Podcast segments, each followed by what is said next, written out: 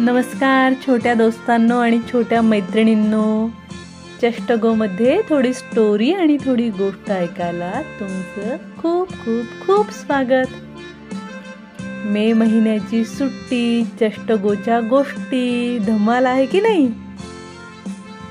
या गोष्टी जर तुम्हाला आवडत असतील तर गुगल पॉडकास्टवर सबस्क्राईब करायला आणि स्पॉटीफाय ॲपवर फॉलो करायला विसरू नका. आपल्या गोष्टी तुमच्या इतर मित्रमैत्रिणींपर्यंतही जरूर पोहोचवा. चला आता ऐकूया आजची गोष्ट.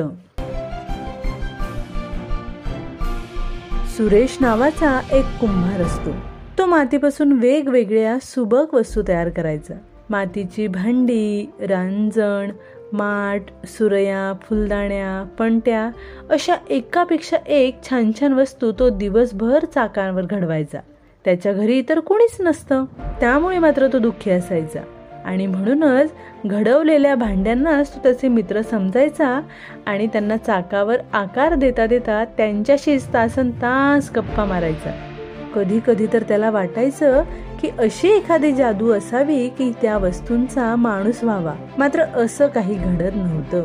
एकदा काय होतं उन्हाळ्यात नेहमीप्रमाणेच सुरेश त्याचे काही माठ विकण्यासाठी निघालेला असतो. नेहमीप्रमाणे माठांना हातगाडीवर ठेवण्यापूर्वी त्यांना तो सूचना देतो दंगामस्ती न करता नीट बसा म्हणून सांगतो. आणि असं करत करत गप्पा मारत मारत तो एका मोठ्या मोठ्या झाडाजवळ पोहोचतो.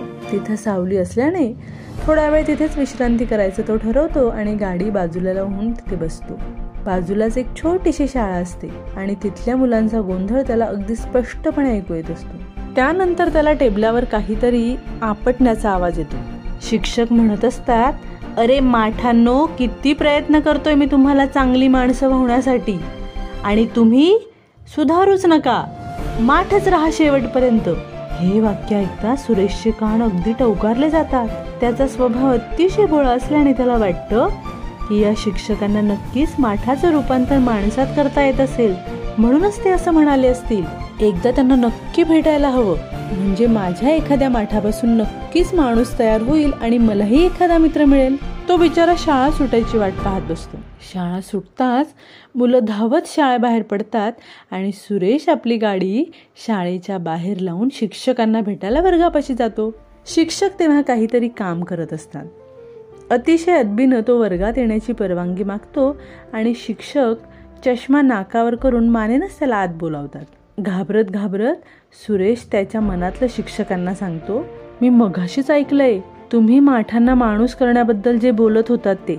त्यामुळे कृपा करा आणि माझ्या एका माठालाही माणूस बनवून द्या ना.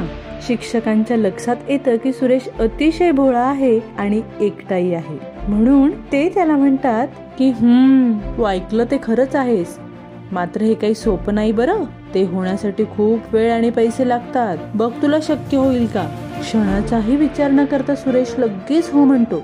मग शिक्षक म्हणतात की पण नेमका कोणता माठ माणूस होण्यायोग्य आहे हे मला तपासावं लागेल आणि त्यासाठी तुला भरपूर माठ तयार करावे लागतील. मग ते वेळच्या वेळी माझ्याकडे पाठवावे लागतील. मग मला ठरवता येईल. सुरेश यासाठी सुद्धा हो म्हणतो.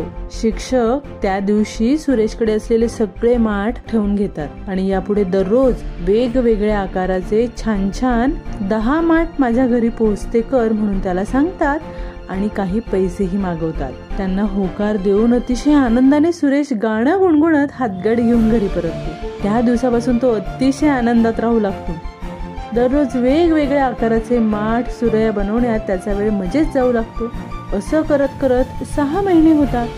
मात्र शिक्षकांनी अजूनही एकाही माठापासून माणूस बनवलेला नसल्यानं त्याला थोडी काळजी वाटते. म्हणून सगळा धीर एकवटून तो शिक्षकांच्या घरी जातो तर काय आश्चर्य?